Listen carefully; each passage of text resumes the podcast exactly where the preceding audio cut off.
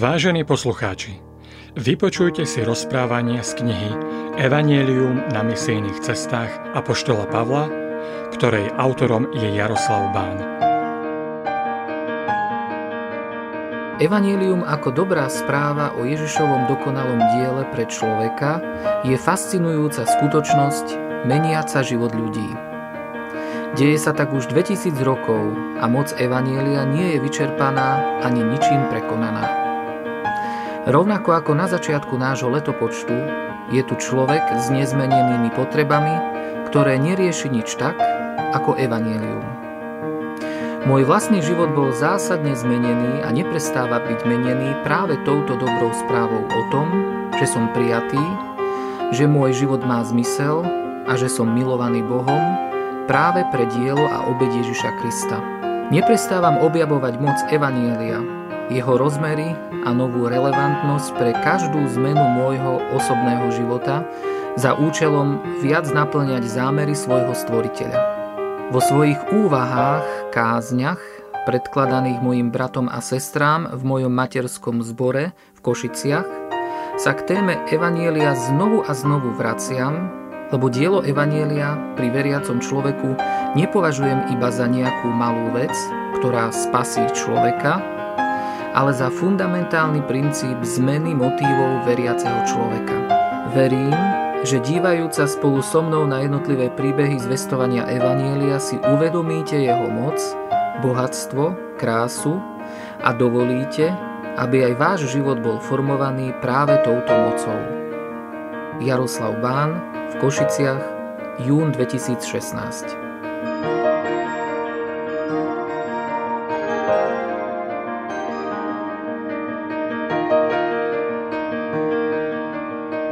Jadro zvestovania Evanília Pizícka Antiochia je zvláštna nielen tým, že sa tu dozvieme hlavné dôrazy či schému toho, čo Pavol kázal.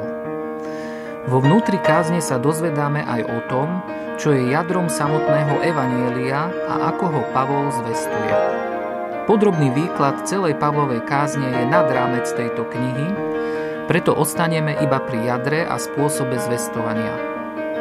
Tu uvidíme aj to, ako chcel Pavol, aby bolo prijímané Evanielium.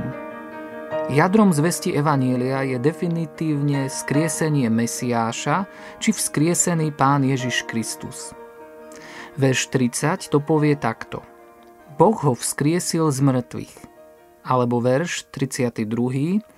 My vám zvestujeme, že prisľúbenie, ktoré dostali naši otcovia, Boh splnil nám, ich deťom, keď vzkriesil Ježiša. A opäť vo verši 34 zaznie. Ho vzkriesil z mŕtvych a že sa už nikdy nevráti do porušenia.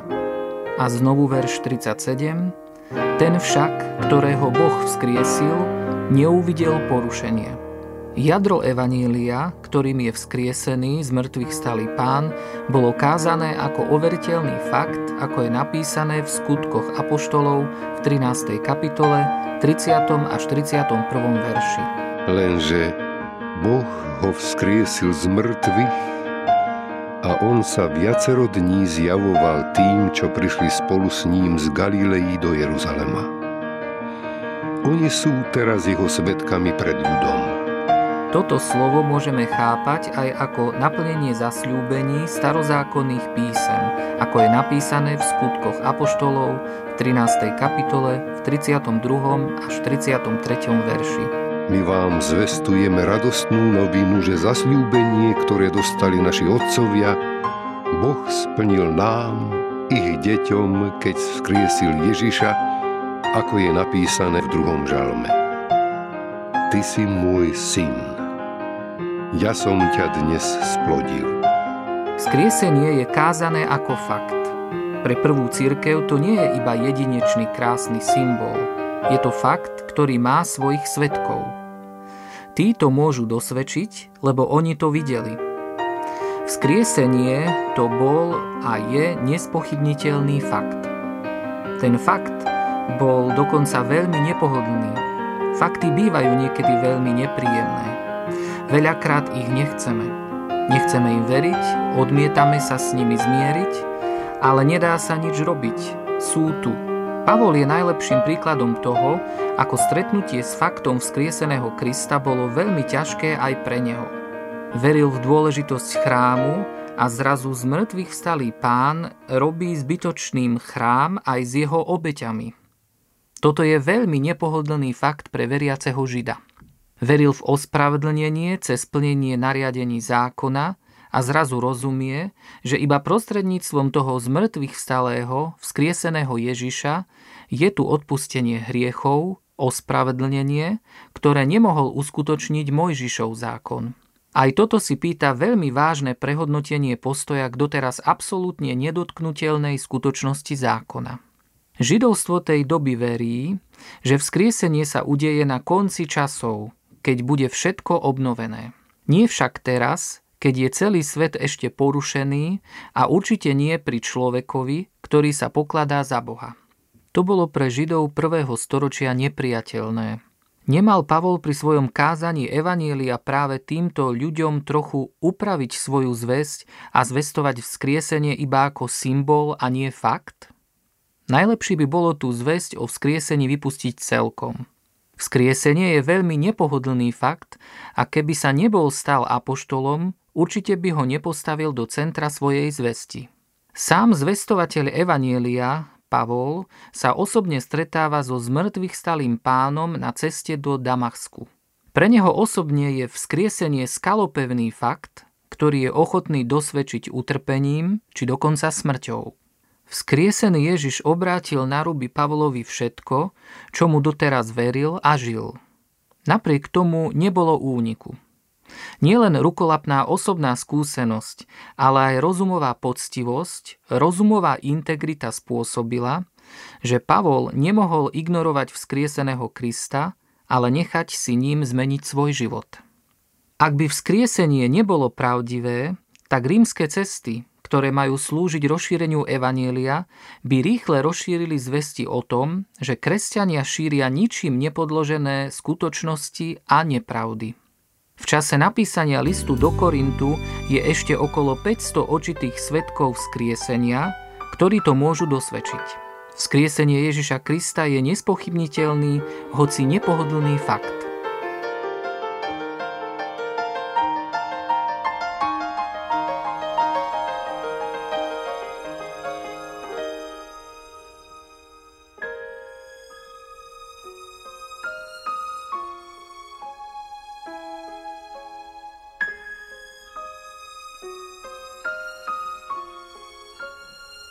Skriesenie je kázané ako naplnenie zasľúbení písma. Písma starého zákona sú príbehom Božích zasľúbení daných jeho ľudu. Je to príbeh, lebo tie zasľúbenia majú svoj dej, gradujú. Pod literárnym a príbehovým povrchom písma sa skrýva veľkolepá pravda o Božej láske a jeho moci – na stránkach Starého zákona sa nachádza zasľúbenie za zasľúbením, ktoré gradujú, ale napísaním poslednej stránky Starého zákona ostávajú akoby vo vzduchu. Čakajú na naplnenie. Zasľúbenia Starého zákona vyjadrujú, aká bude budúcnosť Božieho stvorenia v obecnosti a Božieho ľudu špecificky. Zasľúbenia naplňajú predstavy človeka o budúcnosti, lebo hovoria o jedinečnej budúcnosti, budúcnosti, po ktorej každý z nás túži. Študenti písma nachádzajú 355 starozákonných zasľúbení iba o Mesiášovi samotnom. Ďalšie stovky zasľúbení sa týkajú Božieho ľudu Izraela, budúcnosti stvorenia. Príbeh starozákonných zasľúbení neostal iba vo vzduchu, ten príbeh má svoje naplnenie. Stal sa pravdou vzkriesením pána Ježiša Krista z mŕtvych. Apoštol Pavol tu dáva obrovský dôraz na to, že práve žijúce deti Izraela sú svetkami naplnenia stoviek starozákonných zasľúbení o Mesiášovi. Toto posolstvo o naplnení zasľúbení Jahveho Pavol poniesie od jednej synagógy do druhej, z jedného mesta do ďalšieho. Toto posolstvo bude také explozívne, že obyčajne po troch sobotách jeho zvestovania spôsobí obrovské nepriateľstvo voči jeho zvestovateľom, Pavlovi a jeho spolupracovníkom. Bude to také neprijatie zvesti, že Pavlovi pôjde obyčajne o holý život –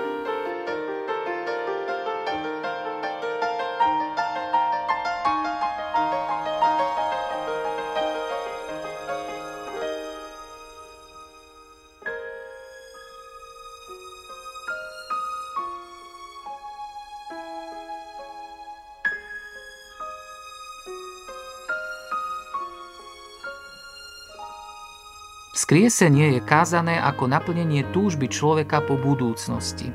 Zvláštne a súčasne veľmi paradoxné je, že evanielium o vzkriesení, hoci absolútne zavrhnuté Židmi, bude naopak rozhodujúce pre explozívne rozšírenie evanielia a kresťanstva v prvom storočí. V zvestovanom evanieliu pôjde najprv o vzkriesenie Kristovo, ale hneď v zápäti je tu dobrá správa o našom vlastnom vzkriesení práve preto, že Kristus je živý. Ako Pavol píše v liste rímským v 6. kapitole v 5. verši. Ak sme s ním zjednotení v jeho smrti, budeme s ním zjednotení aj vo vzkriesení. V čom je moc správy o vzkriesení? V jadre Pavlovej zvesti Evanielia o vzkriesení sa nachádzajú tieto jedinečné myšlienky. Nedopustíš, aby tvoj svetý uvidel porušenie. A ten však, ktorého Boh vzkriesil, neuvidel porušenie. Tieto krásne veci sa týkajú Krista, ale aj veriacich v Neho. Moc správy o vzkriesení je v tom, že nádej na vlastné vzkriesenie naplňa naše túžby po budúcnosti ako nič iné na tomto svete. Vzkriesenie znamená, že máme budúcnosť. Vzkriesenie znamená, že budúcnosť je osobná, že je istá a súčasne nepredstaviteľne krásna. Rozmýšľajme chvíľu o tom. Vzkriesenie znamená, že máme budúcnosť.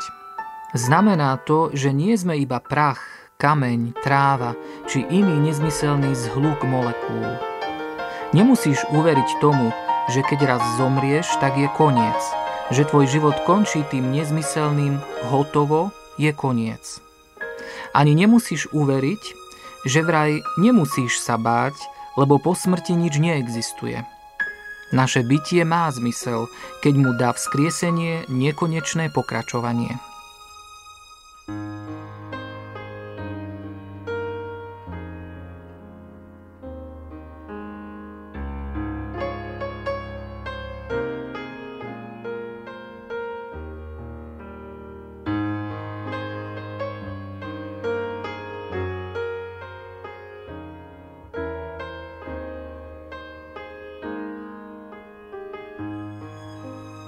Skriesenie tiež znamená, že budúcnosť je osobná.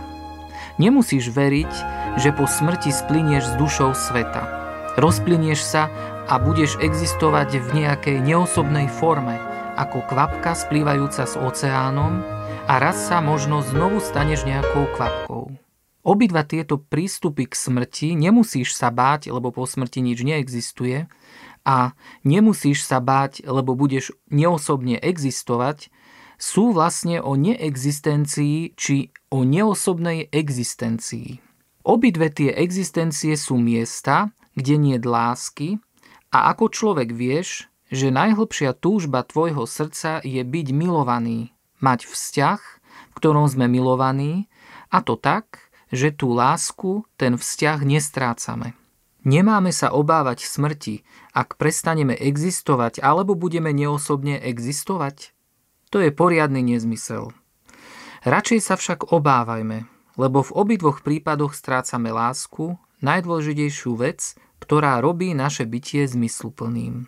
Navždy prestaneš byť milovaný, mať zmysel a nebojíš sa? To nemyslí nikto vážne. Naopak, naše vzkriesenie spolu s Kristom znamená, že dostávame nové telá, že trváme, že náš duch existuje, že budeme milovaní to je osobná budúcnosť. Vzkriesenie znamená, že budúcnosť je istá. Kristovo vzkriesenie a jeho slovo je dôkazom o našej budúcnosti. Pán Ježiš povie, ja som vzkriesenie a život. Kto verí vo mňa, aj keď zomrie, bude žiť. Kristovo slovo je istejšie ako čokoľvek. Vzkriesenie znamená, že budúcnosť je nepredstaviteľne krásna. Apoštol Pavol to v liste do Korintu vyjadril takto.